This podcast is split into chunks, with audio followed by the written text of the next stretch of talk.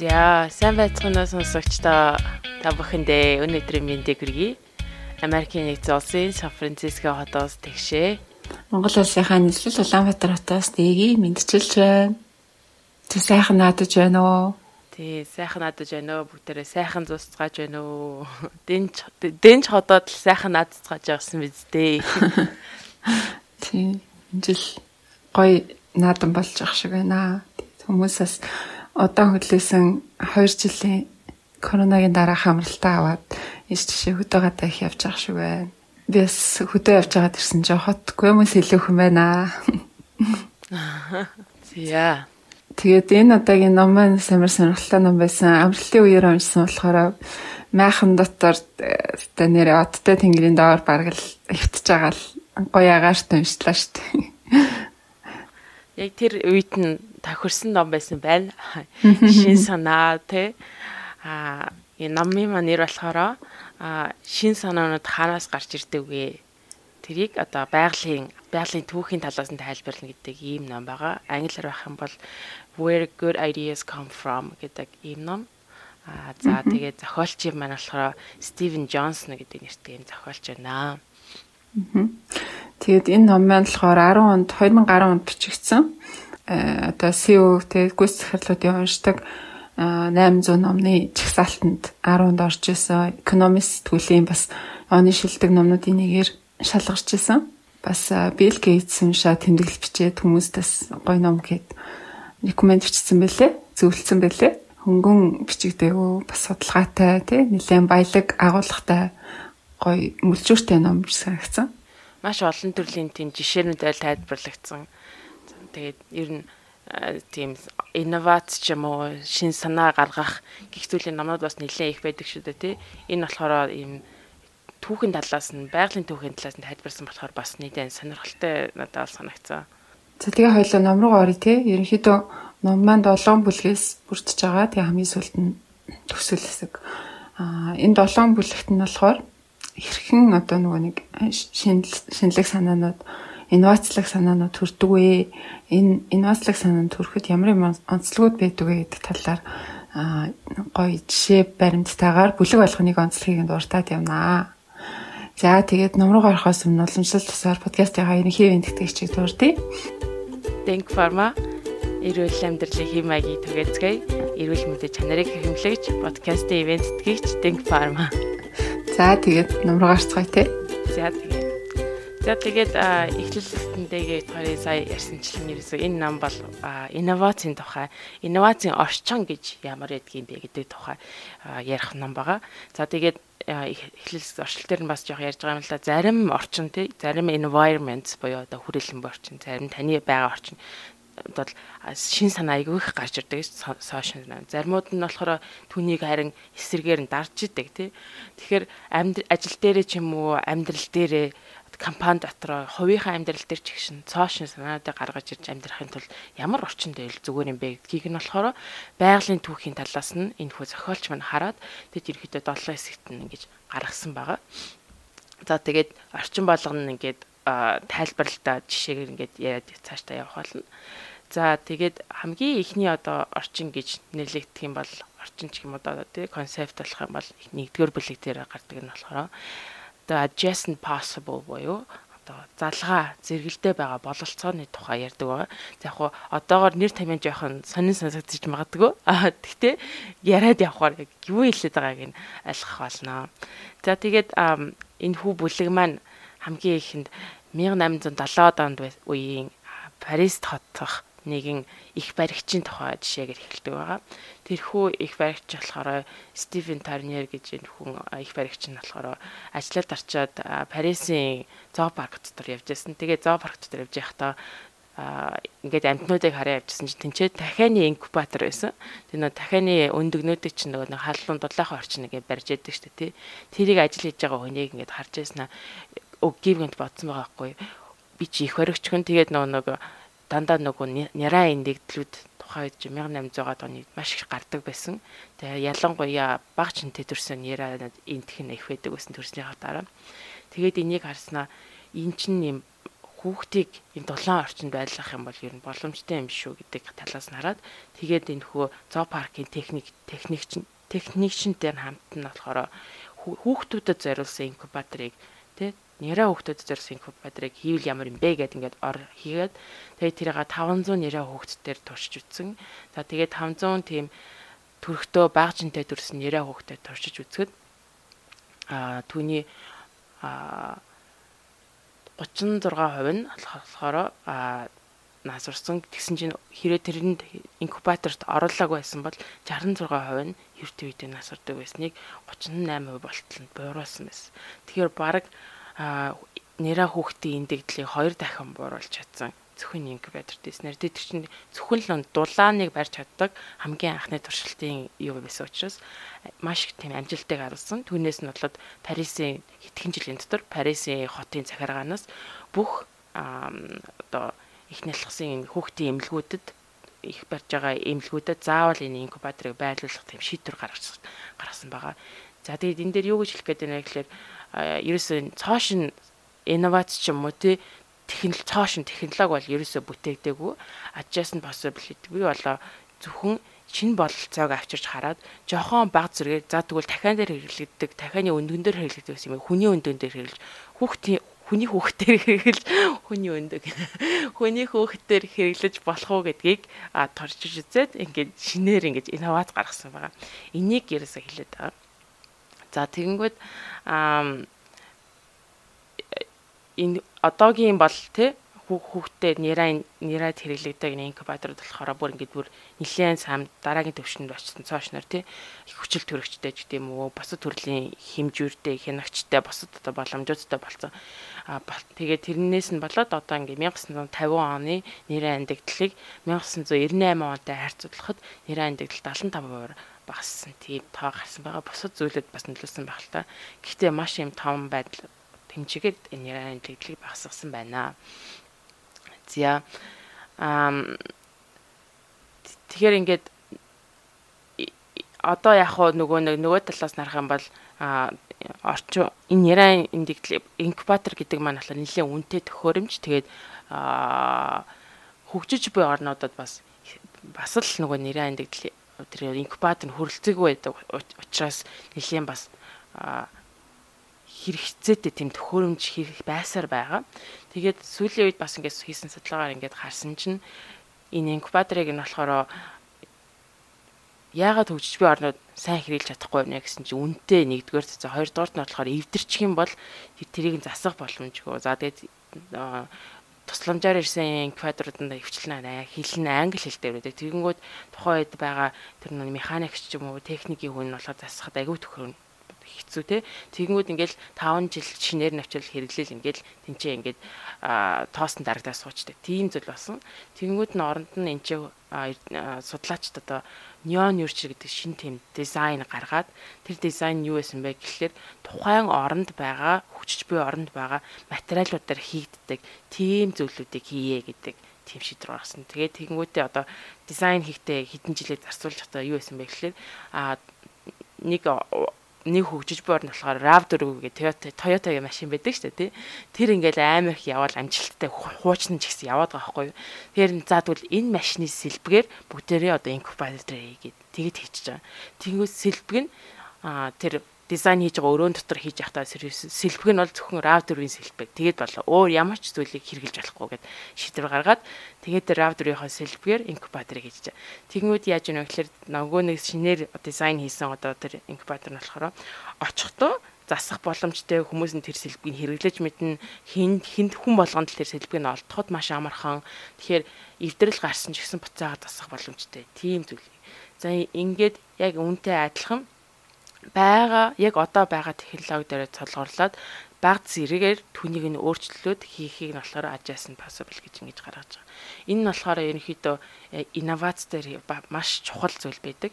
Нэг талаас харахаараа энэ боломжийг тодорхойлж байгаа юм шиг хэрнээсээ нөгөө талаас бас харахаараа инновац хэр зэрэг одоо лимиттэй ямар лимит хүртэл хөгжих боломжтой вэ гэдгийг энэ хүртэл тодорхойлох боломжтой. Одоо тэгэхээр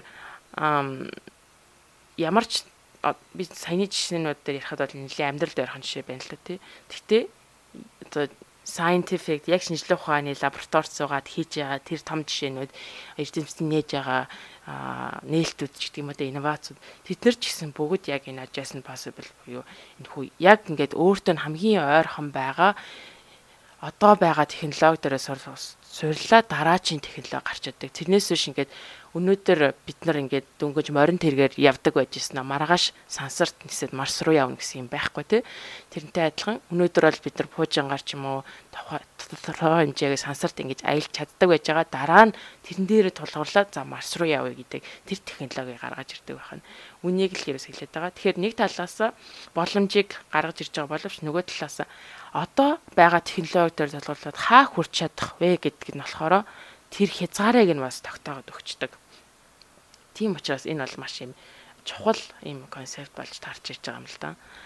За юунаас байгалийн түүхийн талаас нь ингээд хараад үзэх юм бол анх дэлхий үүсгэд те ямар молекулууд хамгийн анх дэлхий дээр байсан бэ?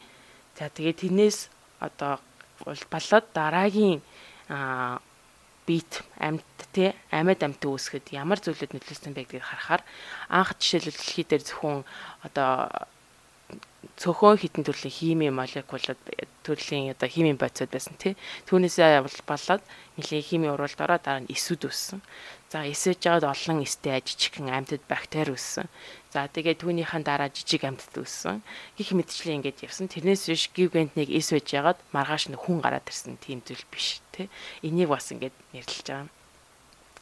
За тэгээд энэхүү adjacent possible-аас бас гарч ирж байгаа нэг зүйл нь болох юм бол батлах нэг зүйл нь болох юм бол энэ тэнд дэлхийн өнцөг болон бүр төнд олон төрлийн инновацууд явагдаж байдаг. Тэгээд тийм учраас өөр өөрийнхөө төвшөнд инновацууд нь явагдаад байгаа технологи ашиглаад явагддаг учраас хэрвээ хин нэгэн шин одоо нээлт хийх ч юм уу инновац гаргахаараа тэрийг ингээд олон нийтэд зарлахад тэр хүнтэй адилхан бас зүйлийг гаргасан зүйлүүд нь яг адилхан санаа гаргасан бас тохиолдод их тохиолддог. Түүнийг нь болохоор multiple юу одоо олон гарсан тохиолдол гэж ярьж байгаа юм л та.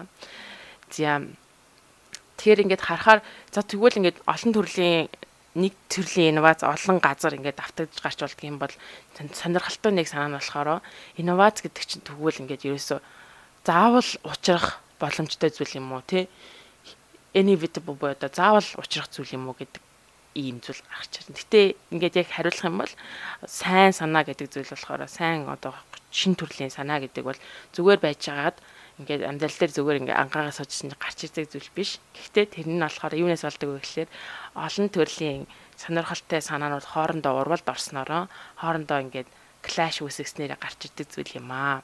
Тийм болохоор одоо энэ олон төрлийн одоо инновацууд энэ тэнд гарч ирэхдээ мэдээж зүгээр ээж жагаад гарч ирсэн биш. Тэр хүн болгоно нь ингэж оролцоор агаад гараад ирсэн. Тийм зүйлүүд байдаг юм аа гэж хэлж байгаа юм л да. Тэгэхээр дараагийн бүлэг рүү одоо ингээд ороод явах болно. Аа тэгвэл олон төрлийн санаанууд хоорондоо clash буюу collision тий хоорондоо ингэж цохилтжиж гарч ирж байгаа тэр инновацийг нь болохоор бүртгэхийн тулд тэгвэл юу хэрэгтэй юм бэ тий аа гэдгээр нь гарах юм бол 2 дугаар бүлгийн одоо гарч ирэн тэр нь болохоор liquid networks буюу шингийн сүлжээ гэж ер нь оролцож байгаа. За тэгвэл сүлжээ сүлжээ буюу одоо тэр санааны сүлжээ гэдэг зүйлийг энэ бүл 2 дугаар бүлэгтэр ярих болно.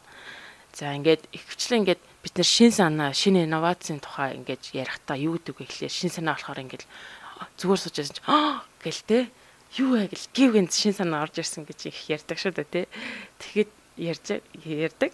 Тэгээ энийг болохоор бид нэр шин санаа гаргахыг нь болохоор бид нэр ингэж тайлбарладаг. Гэхдээ яг ингээд нарийн харах юм бол шин санаа нь болохоор сүлжээ буюу маш олон төрлийн зүйлүүд хоорондоо уялдчиж, солбилцчиж гарч ирдэг зүйл байдаг. Тархины төвшөнд ч гэсэн ингээ хараад үзэх юм бол ямарваа нэгэн шин санаа гэдэг маань олон төрлийн нейронууд хоорондоо хэдэн сая, хэдэн биллион нейронуудын одоо огцлолцол тэдний хоорондоо хамтын ажиллагаан дээр гарч ирдэг ийм зүйл үүдэг. За тэгэхээр шин санаа гэдэг маань ганцхан нэг зүйл биш а олон зүйл байдаг. Нэгдүгээрт нь болохоор шин санаа гарахдаа network буюу сүлжээ маань болохоор нэгдүгээрт сүлжээ маш олон тооны юмнууд хоорондоо нийлжиж сүлжээ үүсгдэг. Тархины төвшин төрөндөлсөн нейро хідэн сайд нейронууд болохоор хамтарч тэр нейроны сүлжээг үүсгдэг. За хоёрдугаарт нь болохоор тэрхүү сүлжээ нь байн гуйн хатан байдаг. Олон төрлөөр асах боломжтой. Тэрнээс ш байн нэг төрлөөр ингээд асаад байдгүй тий. Аа тархины нэг хэсэг нь ажиллаж байгаа дараа нь нэг өөр хэсэг тэгмүүд нь нөгөө өмнө холбогдоогүйс нейроноор ажилладаг юм уу. Ерөөсөө байнгын маш тийм уян хатан тийм маш яг л ингээд ус шиг тийм шингэн тийм байдаг. За тэгээд энээс харахаар ерөөсөө олон тооны зүйл хэрэгтэй байх юм байна, шингэн хэрэгтэй байх юм байна гэж. За тэгээд байгалийн талаас нь дахиад тайлбарлах юм бол карбон гэж те бидний мэдэх нүрс хүчлийн хий байна. Нүрс хүчлийн хий химийн нөгөө хичээлээ санах юм бол дөрвөн шиг баланстай гэдэг ч те ингээд юутай бусад элементтэй холбогдох боломжтой те. За тэгээд ингээд харахаар нүрс хүчлийн хий хамгийн их яг органик бие организмд хамгийн хэрэглэгддэг нүрс хүчлийн одоо C гэж хэлдэг шүү дээ тий. Карбон гэсэн хэрэглэгддэг юм байна л да. Яагаад тэгэхээр бусад элементүүдтэй холбогдохтой маш их боломжтой. Одоо хайдрожен, nitrogen, одоо хүчил түүрэгч, фосфор, сульфар гэд эдгээрүүдтэй холбоонд орохдоо маш олон төрлийн холбоогоор холбох боломжтой. Өөрөөр хэлбэл химийн элементүүдийн дундаа хамгийн их network буюу сүлжээг үүсгдэг уян хатан байдлаар бусдыгаа ингэж барьж үүсгдэг. Тэгэнгүүт а нийт composition-ийнхаа тэ 0.03% нийцэлдэг боловч дэлхий дээр байгаа бидний одоо хүний body mass-ийн 20% нийцэлт юм яа л да. Яагаад ингэж юм гэхээр сүлжээг ерөөсөө үүсгдэг ийм карбон юм байна. Тэгэнгүүт хэрвээ дэлхий дээр нүүрс хүчлийн нүүрс хүчил байхгүйсэн бол ерөөс амьдрал гэж баг боломжгүй зүйлээс юм аа гэдгийг хэлж байгаа. Тэгэхээр хими элементийн хувьд ч гэсэн карбонтай адилхан маш тийм сүлжээ хэрэгтэй болж одоо амьдралыг бий болгож байна гэдгийг хэлж байна. За а үүнийхэн тухай ч гэсэн одоо яаж амьдрал анх дэлхийд дээр үүсэн тухай нь бас Чикагогийн их сургуулийн эрдэмтэд ч гэсэн хийсэн тийм шинжилгээнүүд бас байдаг. Аа за тэгвэл ямар байдлаар сүлжээ үүсэх нь хамгийн чухал юм бэ? Тэр нь болохоор маш юм замбраагүй байдалтай, тун ойрхон тийм байдалтай байх юм бол энэ сүлжээ нь маш efficient буюу сайн тийм шин санаа гарах боломжтой сүлжээ болд юм байна. За тухайлбал энийг жишээн дээр тайлбарлах юм бол усны төрөл байна л да тий бид нэр хий байна, шингэн байна, одоо хатуу төрөл тий гэд усыг хараад үзэх юм бол тэрэн дотор байгаа элементүүд нь хэрхэн хөдөлж байна гэхэлэр хий дээр байх юм бол нөгөө молекулууд нь ингээд маш каос тий ингээл чөлөөтэй хөдөлдөг тэр нь бүр хитрхи чөлөөтэй болоод ямар ч эмх цамбрааг хөдөлгөн үүсгдэг. Харин мөсөн дээр тайлбарлах юм бол тэр нь болохоор молекулс нь болохоор нэлээд барьцалцсан хөдөлгөөн нь хязгаарлагдсан шинэд үүсгэх боломжгүй хөдлөх боломжгүй байдаг. За хитрхи гаасан дээр болохоор хитрхи их нөгөө нэг шингэн байгаа учраас бит байх боломжгүй те иш тийш тархаа явцдаг жоохон байсан жагаал олж авсан биеэ буцаад алдчихдаг. За тэгвэл тэрний гол нь байгаа шингэн төрөл нь болохоор хамгийн тийм а боломжтой төрлийн хэлбэрт орох боломжтой. Гэхдээ биеэ хадгалж үдэлдэг. Ингээд тэгэхээр ингээд юуг нь харах юм бол а устаа ингээ харьцуулаад үзэх юм бол яг байгалийн төвгийн энэ байгалийн талаас нь харах юм бол ус шиг ийм сүлжээг хөөх хэрэгтэй байна гэдгийг нь болохоор ингээд тайлбарлаж байгаа. За тэгвэл ус шиг сүлжээ хаана одоо хүний амьдрал дээр ч юм уу гарч ирээд байна гэхэлэр ингээд түүхийн талаас нь харсан чинь хотуудад тийм сүлжээ айгүйх гарч ирсэн байна л да. За юунд байхдаа одоо жишээлбэл том хотууд түүхэндээ ингээд үүсэж эхэлснээс хойш тэн дотор хүмүүс ингээд маш олон төрлийн цоошин санаанууд гаргаж ирэх нь маш ихээр нэмэгдсэн. Учир нь юм бол төрөл бүрийн өөр өөр ингэсэн мэдлэгтэй хүмүүс цуглаад ирэнгүүт хоорондоо төрөний хилжсэн коллижн болдог тий мөргөлддөг тэгмүүд тэндээс нь шинэ санаа гарч ирдэг. За тэгээд төрөнд хилжсэн чинь network гэдэг маань маш олон хүн оролцож олон тооны хүмүүс оролцож хамгийн их үр ашигтайгаар хөдөлдөг байгаа. Тэгэнгүүт ингээд яг ингээд түүхийн талаас нь харах юм бол одоо хойд Италийн хойд Италийн одоо том хотууд жижиг тэр хотууд байгаа шүү дээ. Тэр нь болохоор ерөнхийдөө Европын Ренессансын үеийн одоо хамгийн төрсөн нутаг гэж нэрлэгдэдэг. Тэндээс гарч ирсэн юм байна. За тэгэнгүүт ингээд дараа нь ингээд харах юм бол Европын хотууд ингэж үүснээр тэндээс буцаагаад соёл одоо урлагийн тэр шин санаанууд гарсан инновацууд нэлээд хүчтэй гарч ирснийг бол ингээд хараад байгаа юм л да. За а За тэгэхээр энэ нэтворкийг үүсгэх гэдэг нь маань болохоор тэр шин санаануудыг нэг газар авчираад үүсгэх хэлж байна. За тэгээд энэ чинь 1990-ад онд үүснэ Маккилийн их сургуулийн хийсэн судалгаагаар ингээд харсан чинь хүмүүс ингээд ихэвчлэн энэ профессор Кевин Дамбер гэдэг профессор нь болохоор ямар судалгаа хийсэн бэ гэхлээр эрдэмтэн мэрэгд яаж шин санаагаа гаргадаг юм бэ гэдгийг судлахдаа тэдний ажил ажил хийж байхдаа ямар байдлаар байгааг ингээд яг ингээд өдөр тутмын хараад ингээд камер зоож агаад бүр ингээд хараад юу хийсэн хаан шин санаанууд гарч ирсэн байдгийг ингээд харсан чинь бид нар чинь ихэвчлэн ингэдэг штэ. Шин санаа ингээл лабораторид ингээл эрдэмшилгийн нөгөө кино мэрэн дээр байдаг штэ. Цагаан халаатаа өмсөж байгаа л юугаар ингээл дурандаал оо ийм гараад ирлээ гэл тэ.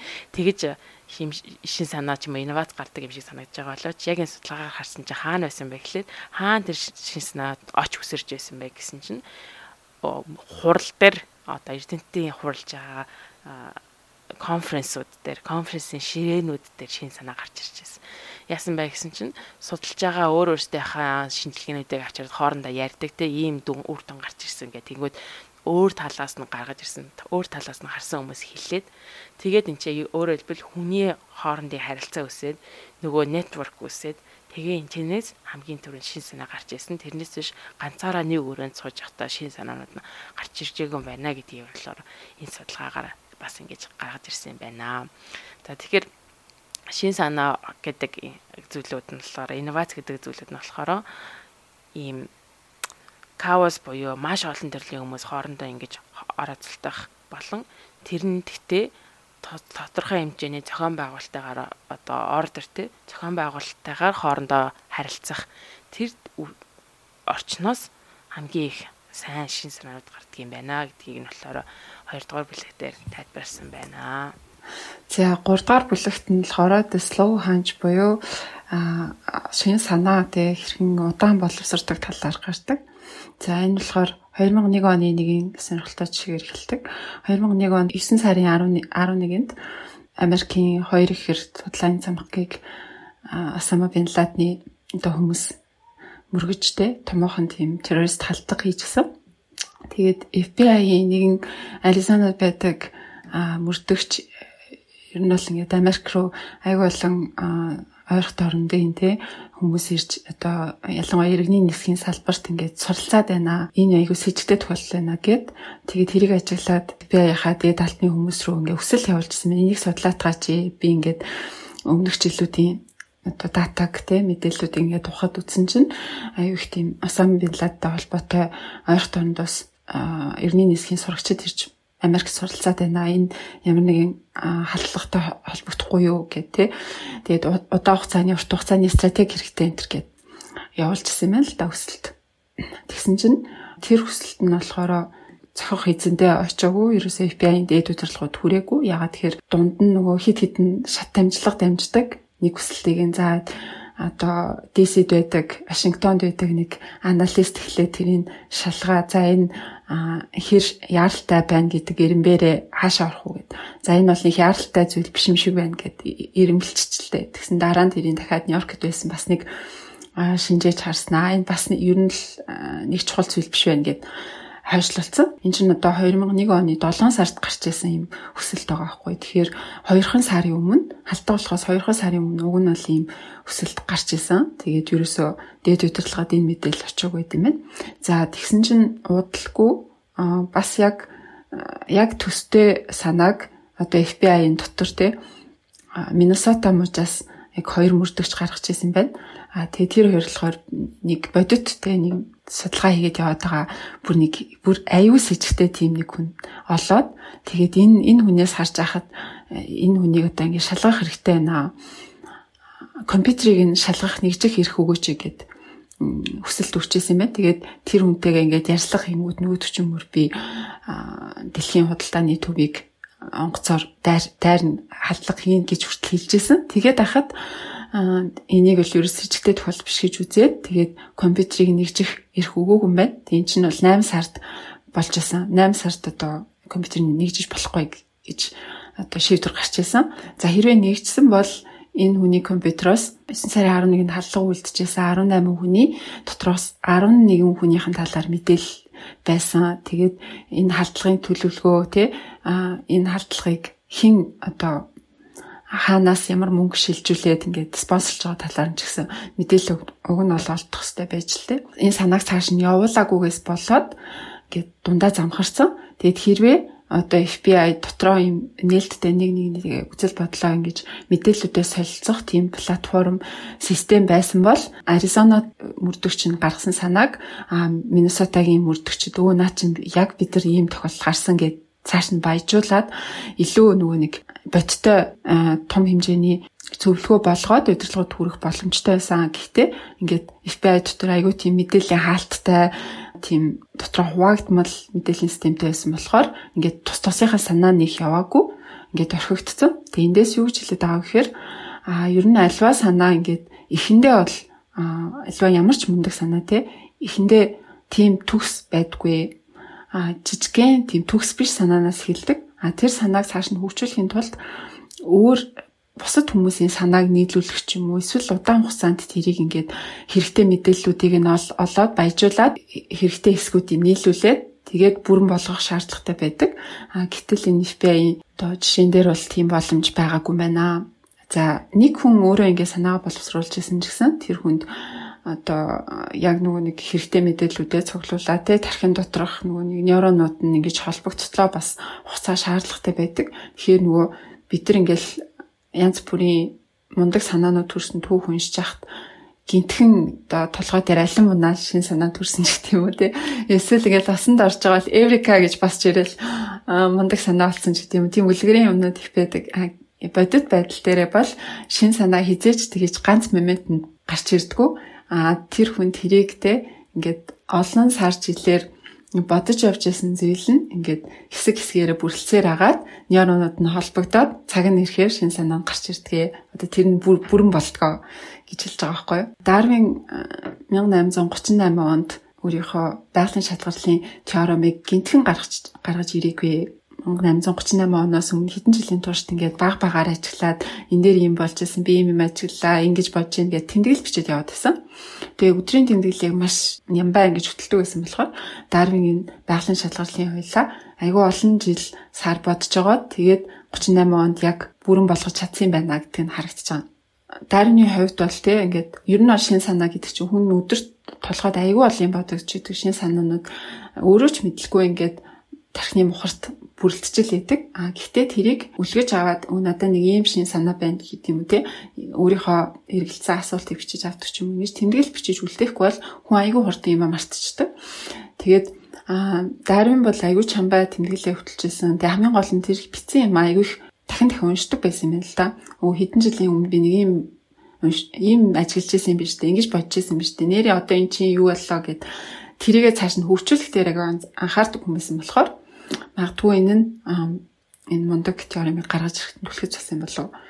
За тэгээ энэ дээр бас интернетийг би болгосон Berners-Lee-гийн жишээ байна л да. Berners-Lee бас одоо гинтгэн л нэг өдөр бас чирэл өө World Wide Web гэдэг зүйлбтэй гэл санаагаа олцсон юм биш. Бүр одоо 1960-аад онд Лондонд аав ээжний математикч хүмүүс байсан. Гэрт нь ийм том энциклопедиа байсан. Тэрийг үзчихэл энэ их дэлхийн талаарх энэ их мэдээллийг яаж хадгалж, яаж хүмүүст хуваалцаж болдсон боллоо ч гэх юм. Тэгээ тэр талаар аягүй сонирхоод судлаа. Тэгээд залуу наснда одоо мэдээллийн технологи зөвлөх болчоод бас өөрийнхөө хувийн төсөл болгоод нэг тийм хүмүүсийн одоо төслүүдийн талаарх мэдээллүүдийг юм нэгтгэдэг систем програм биччихсэн юм байна.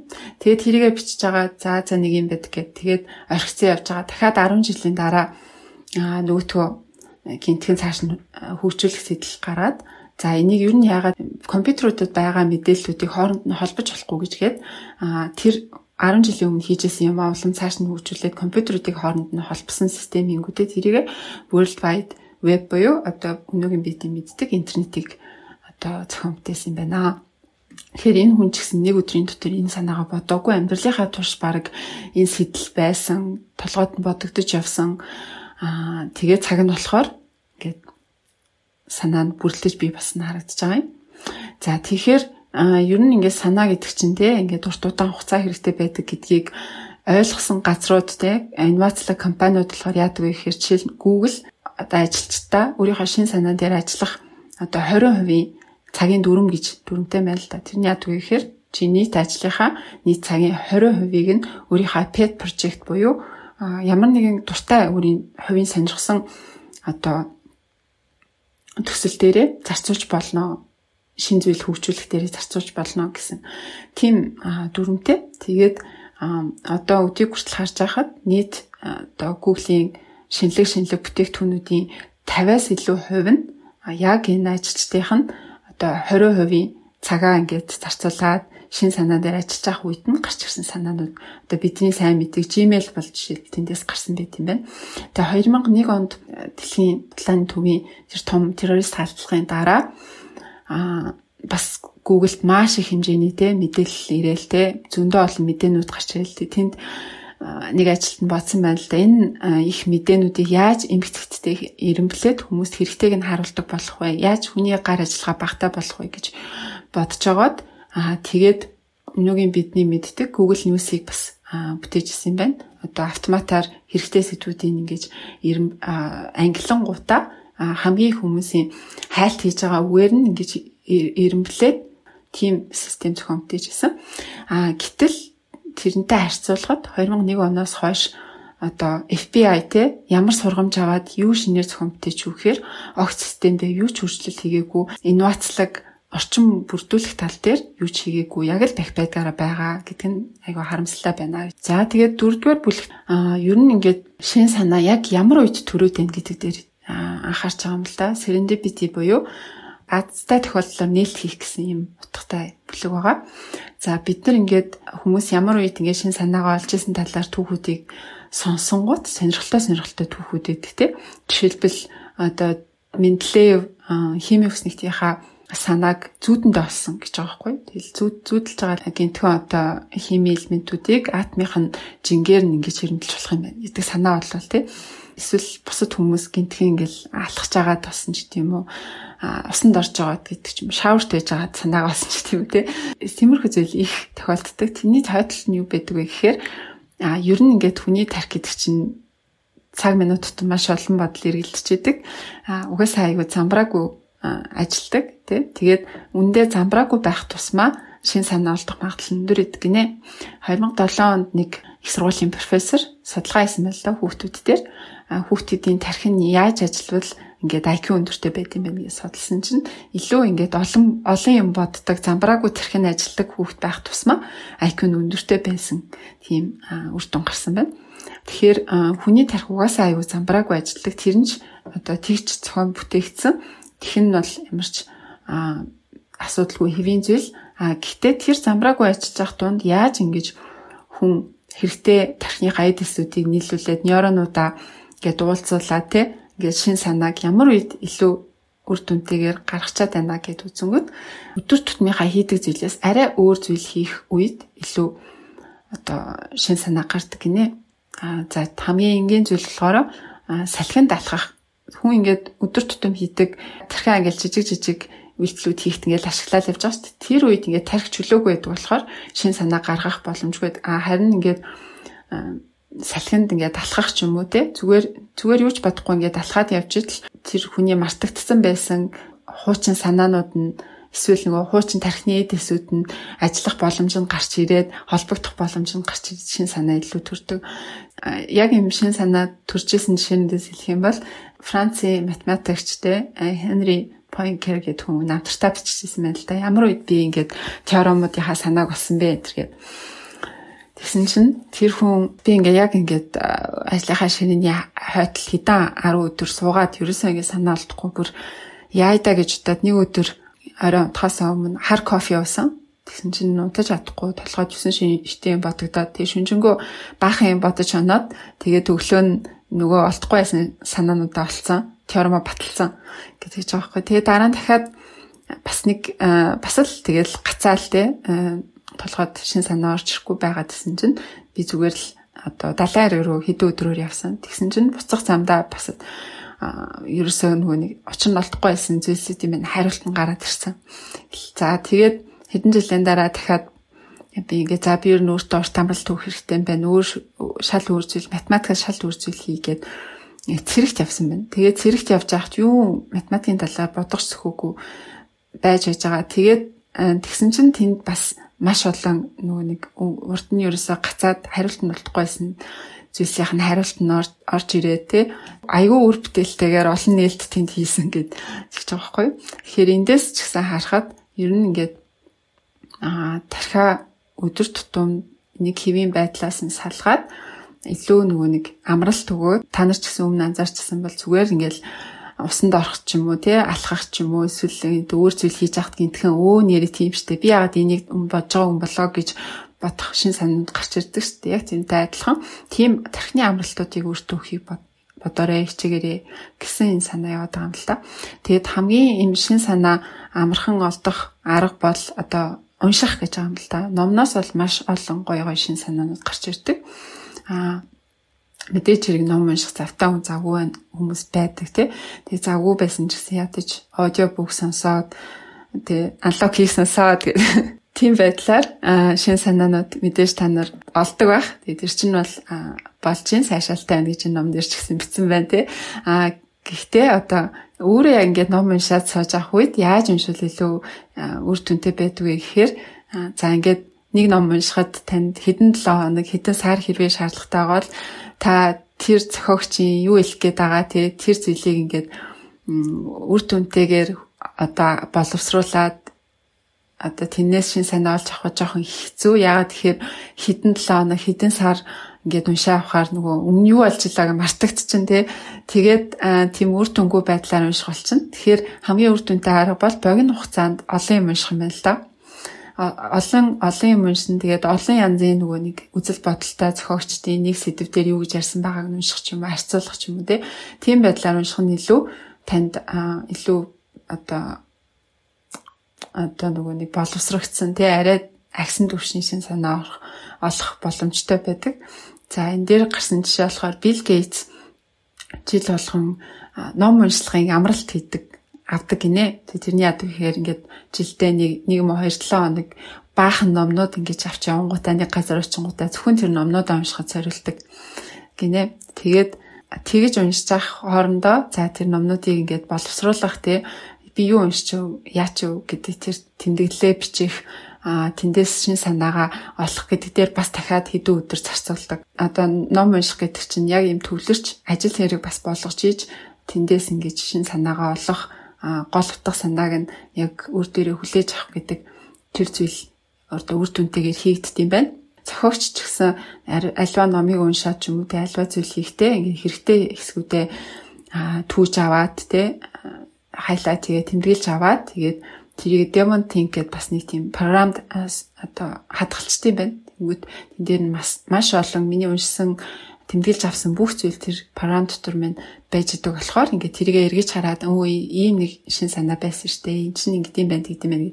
Тэгээд тэр нь ингээд төстэй сэдвүүдийг талаар ингээд бас автоматар ангилаад өгчдөг болохоор одоо хооллол гэдэг сэдвээр айгүй болон бодогдчихсэн санаануудын зэрэг харуулчингууд тэнийг нь харж агаад өө энэ чинь ийм ийм байж болох юм байна гэдэг дотроос нь шал өөр дүгнэлт гой шин санаа гардаг ч юм уу те тэгэх бас айгүй боломжтой байдаг гэдэг Тэгэхээр тийм байдлаар ингээд тэмдэглэл хийгээд хадгалаад бас эргэж тэрийг харж уншиж байгаарэ гэж зөвлөж байгаа юм л та.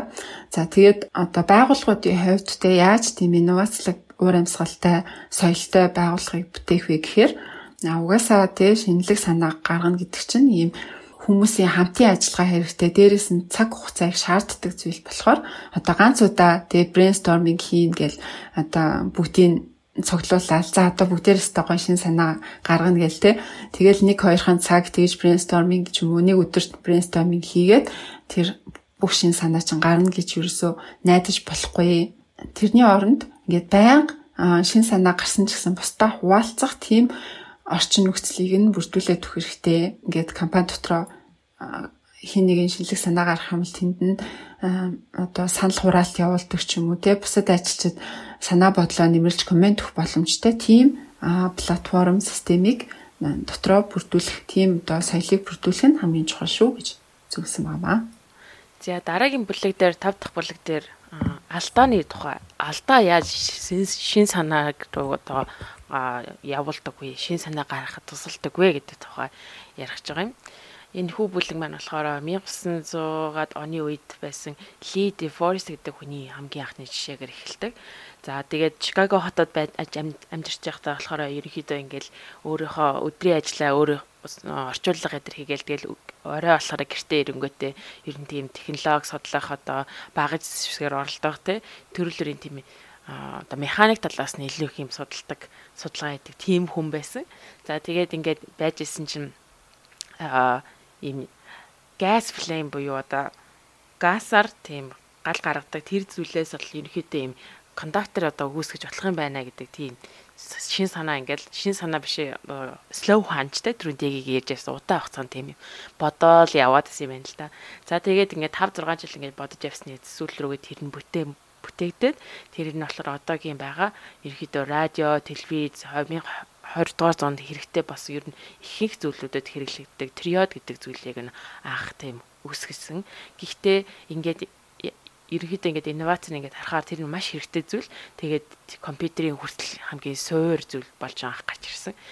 Тэгээд ингээд яг харсан чинь яг үний эрэхтэй ингээд хэрэглэх гэсэн чинь өөрийнх нь хийж энэ инновацлаа гаргаж ирсэн шин санааных нь assumption буюу анх гаргаж ирсэн өөрийнх нь бодож ирсэн зүйлүүдний шал худлаа байсныг нь бүр мэдсэн байгаа байхгүй юу. Заавал нөгөө нэг газ энэ дотор нь байж ээж ажилтдаг гэж бодож ирсэн боловч яг ингээд харсан ч зөндөө олон жилийн дараа харсан чинь тэр газ нь байхгүй байсан бол илүүсэн ажиллах боломжтой тийм периодуудыг бүсгэн байгуулсан байгаа. Тэгэхээр эндээс юу гэж хэлэх гээд байна гэхээр анханасаа Лиде Форест гэдэг энэ хүү одоо зохион бүтээгчийн хийж исэн санаанууд нь санаа нь зөв байсан боловч гаргаж ирсэн өөрийнх нь бодож исэн assumption-ууд нь буюу ийм нөхцөл байх юм байна гэдэг зүйлүүд нь шал буруу. Тэгээд ерөөсө анханасаа буруу бодсоор хагаад буруу бодсоор хагаад буруу юм хийсээр хагаад гэтээ зөв юм гаргаад ирсэн. Ийм одоо нэг сонгодог шишээ байгаа. Тэгэхээр ерөөсө ингээд яг ингээд олон төрлийн түүх те түүхийг харах юм бол цоошин санаа гаргаж ирсэн эдгээр түүхүүдийг харах юм бол ер нь ихэвчлэн тийм алдаан дээрээс гарсан зүйлүүд бас маш олон тохиолдолтой гэдгийг нь болохоор би сонгодог жишээний нэг нь энэ. Одоо ч дахиад нэг сонгодог жишээ хэмээл пенцилин байна те. Александр Флеминг нөгөө нэг алдаа гаргаад лабораторид алдаа гаргаад орхисон чинь тэр нь пенцилин болсон байна. За тэгээд одоо зураг байна те. Зургийг хэрхэн яаж нөгөө нэг аа зургийн хальснаас зураг болгодог вэ гэдгийг нь болохоор бас алдаа гаргаад лабораторид суужсэн чи алдаа гаргаснаас болж хийсэн байгаа. За тэгээд бас алдааны жишээ хэм бол Gridbot гэдэг энэ хүнийг хүн болохоор ерөнхийдөө нэг радиогийн радио сигналыг хэрхэн радио сигнал тохиол ер нь нэлээд боддог байсан хүн. Тэгээд ингээд бодоо явж ясна чинь нэг удаа зүрхний цохилт хэвэн байх нь маш юм чухал гэдэг зүйлийн тухай хоёр эмч ярьж байхыг зүгээр өдрийнхөө цайныхаа цагаар сонссон. Тэгээл тэрнийхээ тэгвэл төрхний цохилтын тухай яаж нэр радиогснэлтэй холбож болох вэ гэж зүгээр бодоо явжсэн тий. Тэгээд нэг өдөр ажлаа ингээ хийгээ явжсэн чинь нөгөө нэг залгах хэвээр юм а буруу залгуурт ингээ залгаад хийсэн чинь яг нэг өндөг зүрхний цохилтын хэмнэлттэй юм шиг тийм дуу гаргаад ирсэн. Тэгэнгүүт нь тийч өө нөгөө 5 жил бодож байсан нөгөө санааг чинь энэ чи хэрэгжилж болох юм шүү гэ тий буруу залгуурт залгаснасаа болоод нөгөө нэг санаагаа хэрэгжүүлэх боломжтой болоод тэгээ дахиад 2 3 жилийн дараа зүрхний пейсмейкер буюу зүрхний цохилтыг одоо тохиржуулдаг пейсмейкер гэж олон хүмүүс зүйдэг шүү дээ тий. Тэрийг зохион бүтээсэн 1960-аад оны хэд бас алдаан дээр санаа гарч ирсэн байна л да. За тэгээд ингээд алдаа гарахаар ингээд цоошин санаа гарч ирээд цоошин зүйлийг бүтээгч юм шиг эн чи ярианудаа сонсож иж магадгүй. Гэхдээ тэр бол тийм биш. Алдаа зөвхөн ганцаараа байх нь бол мэдээж хангалтгүй. Түүний оронд түүний боловсруулсан санаанууд байх ёстой тий. Хойно бүх зүйлүүд нь байх ёстой. Төрөний хэлсэнчлэн тэр зөвхний пейсмейкерийн зохион бүтээсэн юм бол тэр тухайга 5 5 жил бодож явсан тий. Түүнийхээ дараа бүтээсэн байгаа.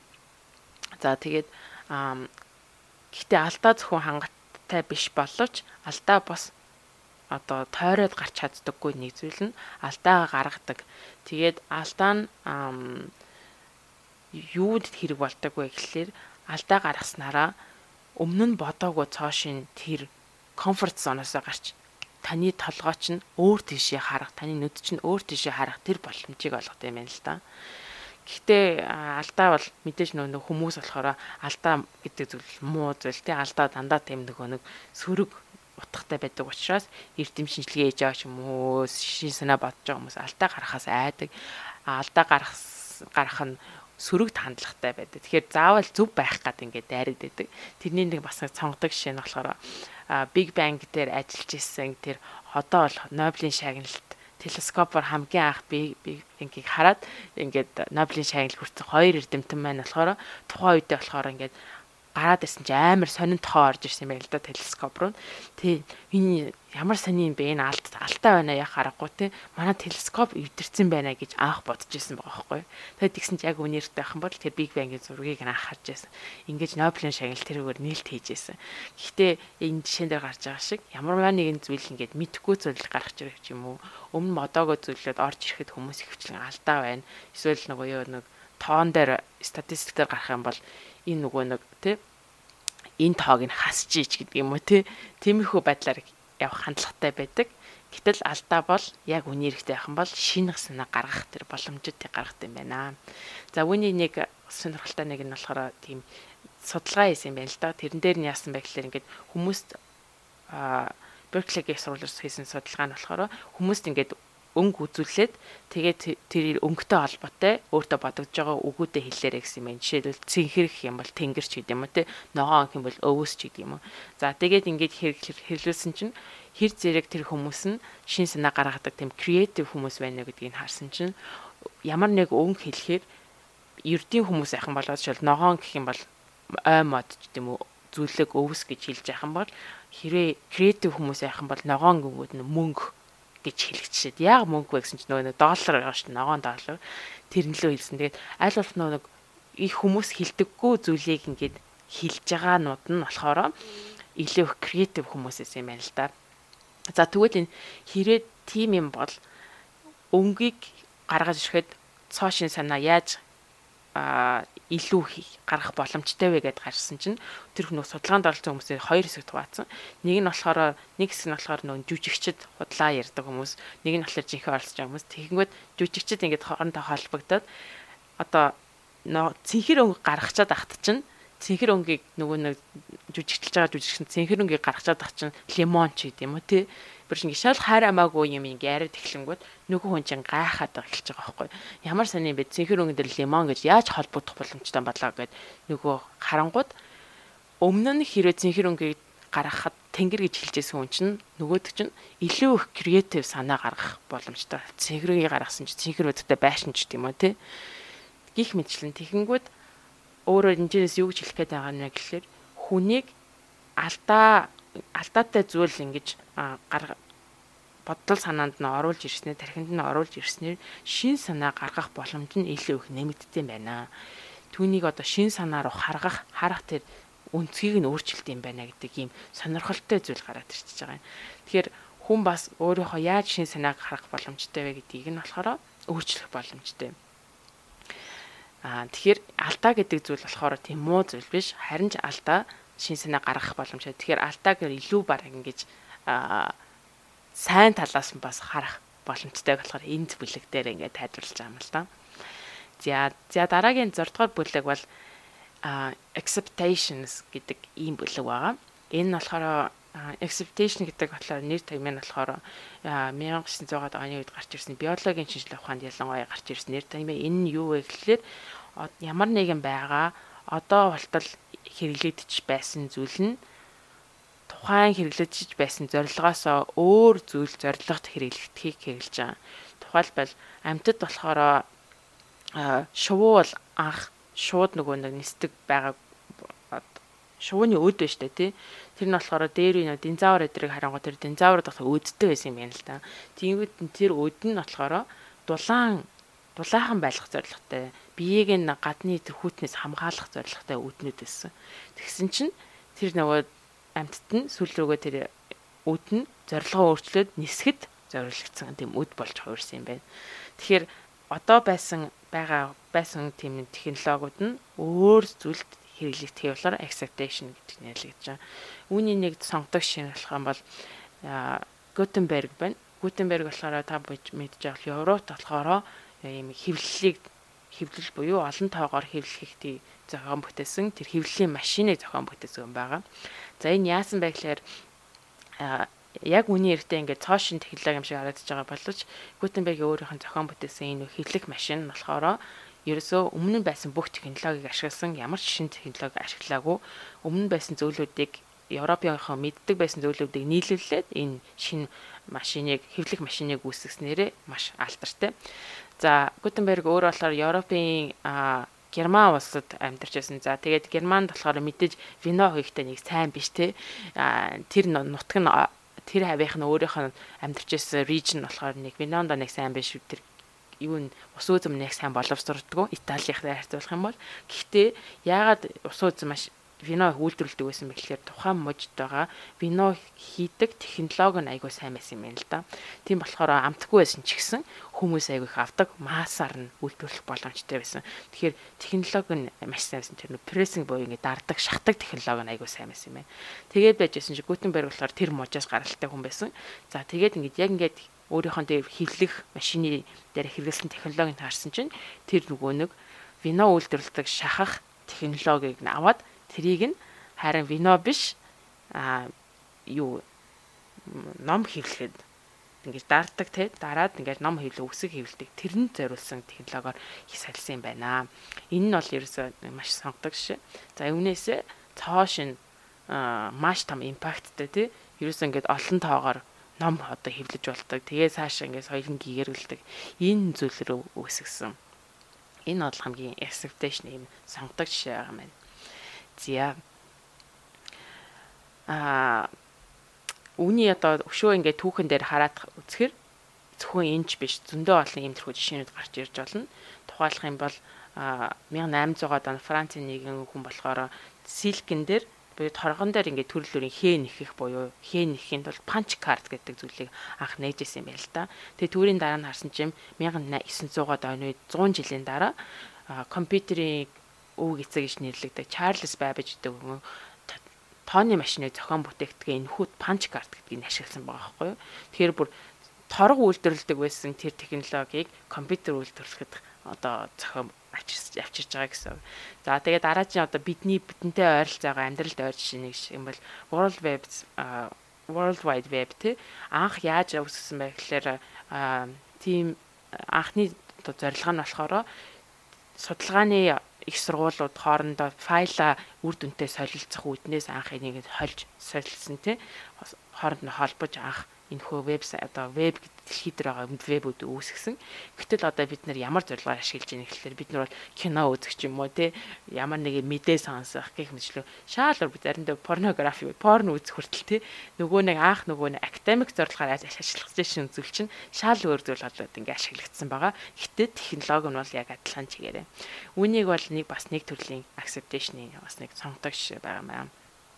За тэгвэл ингээд хизээ одоо acceptation буюу одоо шин төрлийн хоёр өөр салбарын зүйлүүд нь хоорондоо холбогдох боломжтой байна гэхэлэр а ерөнхийдөө том хотуудад ялангуяа хамгийн том хүн ихтэй хотуудад ийм олон төрлийн санаанууд гарч эрд хоорондоо учирдаг учраас холбогдох боломжтой. Ягаад хотын тоо хүний тоо хамгийн чухал байна гэхлээр жишээлбэл жижигтэр хэмжээний хот байх юм бол тэрэн дотор одоо нэг төрлийн сонирхолтой хүн одоо жишээлбэл би ийм бондгор бөөрөнхий машинд дуртай хүн байна гэж бодъё л та тий Beetle гэдэг чинь тийм машин дуртай хүн байхад жижигхэн тосгон дотор ахын бол тэр машинаар сонирхдаг хүн ганц хоёр л яж магадгүй тий гэтэл хэдэн сая 10 сая хүн амтай хүнд хот дотор ах юм бол тэрийг тэр машиныг сонирхдаг хүн мэдээж мянга байж болно. Тэнгүүд нөө мянган тэр машиныг сонирхдаг хүн чи хоорондоо уулзаад өөртөө санаануудыг гаргаж ирэх боломжтой. За тэгэнгүүт хажуу талд нь нөгөө талд нь дахиад нэг жижигхэн тийм өөрийнхөө сонирхолтой хүмүүс байж болно шүү дээ. Тэд нар тэгвэл хоорондоо ярилцсан. За тэгэнгүүт нөгөө төрлийн нөгөө санаанууд чинь шал өөр газар хэлгэж ясан санаанууд хоорондоо ингэж зөөрлөх боломжтой болонгууд өмнө нь хэрэглэгдэж байгаа үгүй зорилгоор өөр шин зорилгоор ингээд хэрэглэх боломжтой болчихж байгаа. За тэгвэл энэний сонгодог жишээ нь хам бол кофе хаус буюу гуравдагч газрууд гэрч биш, ажилч биш, сонирхлоор уулздаг газрууд байгаа. Жишээлбэл юм бол Англид 18 дугаар зууны үед кофе хаусууд маш их хэрэгл одоо түгээмэл болсон. Тэгээд энэ чинээс enlightenment era буюу энэ чинээс шин төрлийн шинжлэх ухааны нээлтүүд маш их гарч ирж байсан. За тэгээд дараа нэг нэг зүйл нь болох юм бол Фройд бас алдартай шүү дээ тий. Вен хотод дандаа хагасаа биш 3 дахь өдөр орой болгон олон төрлийн хүмүүсээс цуглуулж соошин санаа хилцүүлдэг байсан жишээ л тий. Парис кафенууд байна. Гэх мэтчлэн тэгээд олон төрлийн гол нь төрөл бүрийн салбарын хүмүүс хоорондоо ярилцаа тэнцэнээс шин санаа гарах. За тэгээд саяхан хийсэн нэг судалгаагаар Стэнфорд их сургуулийн Рюф гэдэг доктор 800-аад оюутанд хийсэн юм байна л да антрепренерийн ангид хичээл хийдэг. За тэгээд эдгээрийн ингээд хүүхдүүдийн тэр оюутнуудынхаа санааг нь болон за тэгээд тэр оюутнуудынхаа найз ямар нэтворк дотор байдгийг судалгаа хийгээд харсан чинь хамгийн креатив санаа гаргаж ирсэн тэр оюутнууд нь болохоор өөрийнх нь нэтворк нь дандаа маш олон төрлийн хүмүүсээс тогтсон байдаг ихэвчлэн хүмүүсийн болохоор ойр хавцаа байгаа найз нөхөд юм ажлынх нь хүрээ нь л ерөвчлэн таны мэддэг хүмүүсийг хүрээ болж таардаг. Гэтэл креатив санаа гаргаж байгаа хүмүүсийн хүрээ нь болохоор шал өөр төрлийн хүмүүсийн зөвхөн найз нөхдийнхөөсөө гадна олон төрлийн салбарын өөрийнх нь мэддгүү салбарын хүмүүстэй weak ties буюу баг зэрэг тэнцээ санаа солилцдог, уулздаг. Тим diverse networkтэй хүмүүс нь илүү их тийм креатив санаанууд гаргадаг байсныг нь боломжээ мэдэж гаргаж ирсэн юм байна. За тэгэхээр а яаж одоо өөрийнхөө төрлийг одоо өөрийнхөө эргэн тойрныг тийм креатив санаатай байдлаар иймэрхүү олон төрлийн санаа гаргах боломжтой гэхлээр ингээ харсан чинь одоо байгаа innovators буюу одоо шин санаа гаргадаг хүмүүс биш үсттэй эдний ямар зүйл өөрийнхөө private амьдралтаа буюу хэрэгжүүлдэг вэ гэсэн чинь төрөл төрлийн зүйлийг мультитаскинг гэдэг юм байна л да. За мультитаскинг гэдэг нь болохоор бидний мэддэг нөгөө компьютер дээр сууж аваад имэйл уншаад хажуу талд нь хуралд орох тэр биш. Олон урт хугацааны мультитаскинг гэдэг өдрөөр нь тий. Нэг өдөр нь жишээлбэл сайклинг хийдэг байж шээ тий. Тэнгүүтээ дараагийнх нь өдөр нь болохоор шал өөр төрлийн одоо лабораторид ажилладаг ч гэдэг юм уу тий. За тэгээд тэрнийхэн дараагийнх нь өдөр нь болохоор мужааны зүйл хийдэг ч гэдэг юм уу. Гих мэдчлэн олон төрлийн зүйлүүдийг хэрэгэлдэг хийдэг. Гэхдээ тэрний тайм бокстэй удаан хугацаагаар хийдэг. Нэг 2 өдөр ч юм уу. Доор хаяа 7 8 цаг ч юм уу. Тэгээд хийнгүү тархин дотор чинь нэг зүйлийг хийж яснаа дараагийн шал өөр салбарын зүйлээд хийгээд эхлэхээр тархич нь өөрөө өмнөх салбарынхаа зүйлээс авч ирсэн санаагаа бас дараагийн салбар руугаа аваад ирэх боломжтой. Тэгэнгүүт шин санаа тэнцээ үүсэх боломжтой гэдэм байна. Тэгэхээр тийм зүйлийг одоо өөртөө бас хийх боломжтой юм л да. Түрүүн дэгийн хэлжсэнтэй адилхан гадуур алхдаг ч гэдэг юм уу тий. Одоо бид нар өөр төрлийн спортоор хичээлдэг. Тэгэнгүүтээ би одоо хагас бүтсэнүүд нь одоо онгоц уралдуулдаг зүйлийг хэрэгэлдэг ч гэдэг юм уу. Тэгэнгүүтээ өдөр тутмынхаа ажилд бизнесийнхээ ажлыг хийдэг ч гэдэг юм уу. Тархиа байнга ингэж цоош нь хоорондоо ямар ч уялдаа холбоогүй зүйлүүд рүү ингэж байнга ажиллавал сошин санаа гаргаж ирж энэ acceptation гэдгийг бол өдөр тутмынхаа амьдралд хэрэгжүүлэх боломжтой байна. Гэт энэ хүү бүлэг манд дуусж байгаа. За 7 дугаар бүлэгт нь болохоор платформын талаар гардаг л да. За энэ дээр болохоор Дарвины бас жишгээр эхэлдэг. Тэр юу гэхээр шүрэн шүрэн хаднууд гэдэг чтэй одоо далайн дунд ингээд ийм тойрог хэлбэрийн тийм экосистем үүссэн байдаг шүрэн хад. Тэгээд дотор нь ингээд маш олон төрлийн организм амьдардаг, олон төрлийн ингээд загас сургамал байдаг тий. А тэгээ энийг яаж ингээд явж явж яг далайн тэг дунд ингээд ямар ч хамааралгүй их газраас хол газар үүсчдэг байна. Яаж үүсдэм болоо гэд тэрийг тухайн хэднэлэн олон төрлийн онлоод төвшил төвшүүлсэн юм л да. Тэр дундаас яг нөгөө нэг яг зөв нь болохоор дарны онл байсан. Тэр юу гэхээр Тэр бол эхлээд ингээд нэг юм далайн дунд байсан юм одоо галтуул байгаа байхгүй юу? Галтуул тий. Аа тэгэнгүүтээ тэр галтуулын эргэн тойронд ингээд шүрэн хад үйлдвэрлэдэг юм аа склеректиния гэдэг тийм организм байгаа. Тэгээд ингээд тэр одоо галтуул нь он цагийн ирэхээр ингээд унтраад доошоо далай руу живээд оронгууд нь тэр чинь тэгээ тийм хурдан живэхгүй шүү дээ. Баг багаар ингээд доошоо дуустынхаа доошоо оронгууд нь яг тэндэн тэн дээр нь ингээд давхарлаад нөгөө шүрэн хатуудаа босгоо явчихд юм байна л да. Тэгээ дээрээс нь давхарлаад давхарлаад шүрэн хатуудаа босгоол яваад ангууд нь нөгөө хэдэн мянган жилийн өмнө байсан галтуул нь бүр далай оролт бүр хэдэн мянган километрийн доор байдаг. Аа тэгээд нөгөө нэг сургаггүй те. Тэгээд дайрны үед 1800 хэдэн оны үед тийм доошоогоо тэгээд шумбагч явуулаад хэмжих хямж боломжгүй шүү дээ. Тэгэхээр дайрын тэрийг бол тухайн үедээ нөгөө нэг олон төрлийн мэдлэгийн хаачаар ингээд дэвшүүлсэн байгаа байхгүй тэр онлыг. Тэгэхээр нөгөө саяхан бас тэгшиг ярьжсантай уялдан л та нөгөө энэ хүн чинь олон төрлийн зүйл сониучхан бай сонирхдаг байсан геолог одоо биолог, организм, архитектур гэл те олон зүйлийн сонирхолтой байсан болохоор тэр мэдлгүүдээ ингээд ашиглаад энэ теоремыг бас төвшүүлж гаргаж чадсан байгаа юм. За за тэгээд э, яг энэ бүлэг дээр энэ жишээгээр юу хэлэх гээд байна вэ гэхээр яг энэ экосистемийг бүтээдэг Аа энэ склеректиния гэдэг тий жишээлбэл энэ организм чухал байсантай адилхан экосистемийг юм бүтээдэг тодорхой хэмжээний организм амьтдууд бол аюул чухал байдаг юм аа. Тэр амьтад чинь тэр орчнуудыг бүрдүүлснийхаа хүчинд тэн дээр ингээд амьдрал маш тийм олон янзаар бүрэлдээ те цаашаага хөгжих боломж бий болтгоо. За энэний бас нэг жишээ болохоор нөгөө нэг минж вэ те. А минж жишээлбэл ингээд гол урсгал усан дээр ингээд 70 модоор ингээд бүтээгээд тэгээд тэр 70 далангаар одоо ус илүү тогтворчоод тэгээд ширхэх нь гайг болоод тэн дээр нөгөө нэг бичил битнүүдтэй намаг үсээд бичил битнүүд үржээд илүү одоо голын эрэг шимт хижээлтэй болоод гээд маш олон төрлийн сайн үр дагавартай байдаг. Тэгээд энийг бас нөгөө ойрын жишээн дээр хэлэх юм бол туул гол дээр ч гэсэн минж үржүүлээд нөгөө туулгарын ширгэлтийг багасгах гэсэн тийм төсөл явж идэм байлээ гэх мэтлээ. Ер нь бол ийм экосистемийг авардаг, бүтээдэг одоо экологийн инженер гэж бас нэлээд ааштай менжийг ийм иймэрхүү одоо организмууд амьтдууд бол маш чухал болсон гэдэг санааг энд хэлээд байгаа юм. За тэгэхээр альва тэгээ нөгөө нэг одоо инновац бүтгэхэд яг энэ суурь платформ нь бэлэн байхгүй бол болтгоо.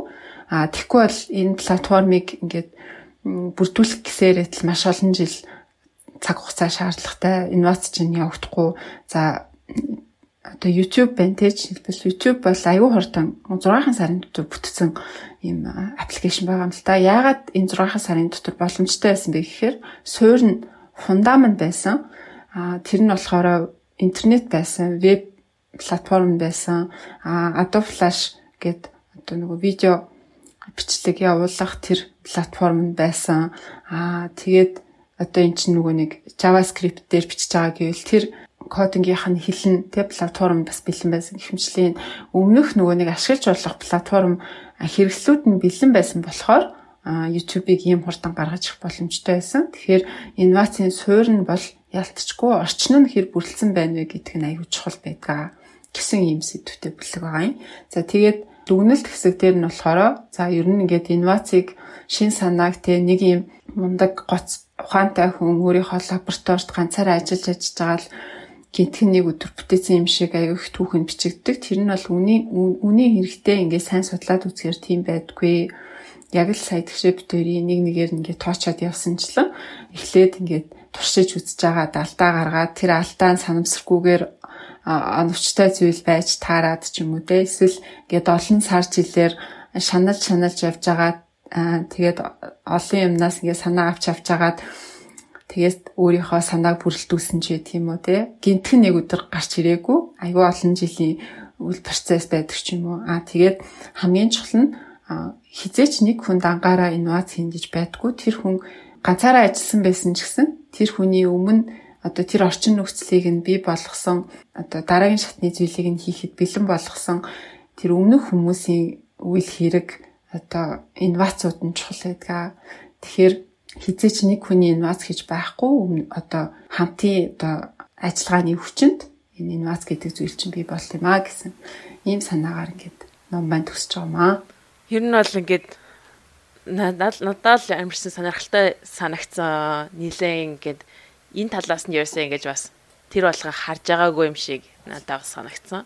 Тийм болохоор Тийм тэгээд өмнө нь яг нөгөө бидний уншижсэн шин санаатай холбоотой те номнууд дээр гарч ирсэн зүйлсүүдтэй давхарсан зүйлсүүд байсан ч гэсэн тэрийг нь ингээд айгүй уул үндсэлтэйгээр судалгаатайгаар бичсэн. Энэ энэ хүн өөрөө ч гэсэн айгүй тийм юм уншдаг те тэмдэглэдэг хүн байдаг байхгүй юу? Бүр мэрэгчлийн зохиогч энэ тал дээрээ мэрэгчсэн гарцсан хүн болохоор айгүй тийм судалгаатай, өвөл сууртай аа өмнө нь яригадаад байсан зүйл чинь ийм болохоор одоо яг юм биш те гэдэг те тэр нэг учир шалтгааныг нь тайлбарлаж бичсэн болохоор чамбай ундаг ном санагдлаа. Тий. Тэгээд та бүхэнд бас таалагдсан байхаа гэж найдаж байна.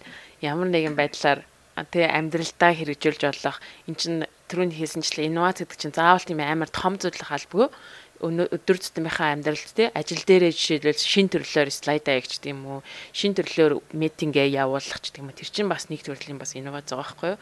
Тэгэхээр нөгөө нөгөө жинхэнэ adjacent possibilities те юуны өөртөө байгаа боломжийг яаж ингэж ашиглах шинээр ашиглах боломжтой байж гэдэг юм уу те? Жохон юм ч гэсэн өөрчлөлтийг гаргадаг гэдгийг л бас энэ номнаас бас харж болох юм аа гэж би бас бодож байлаа.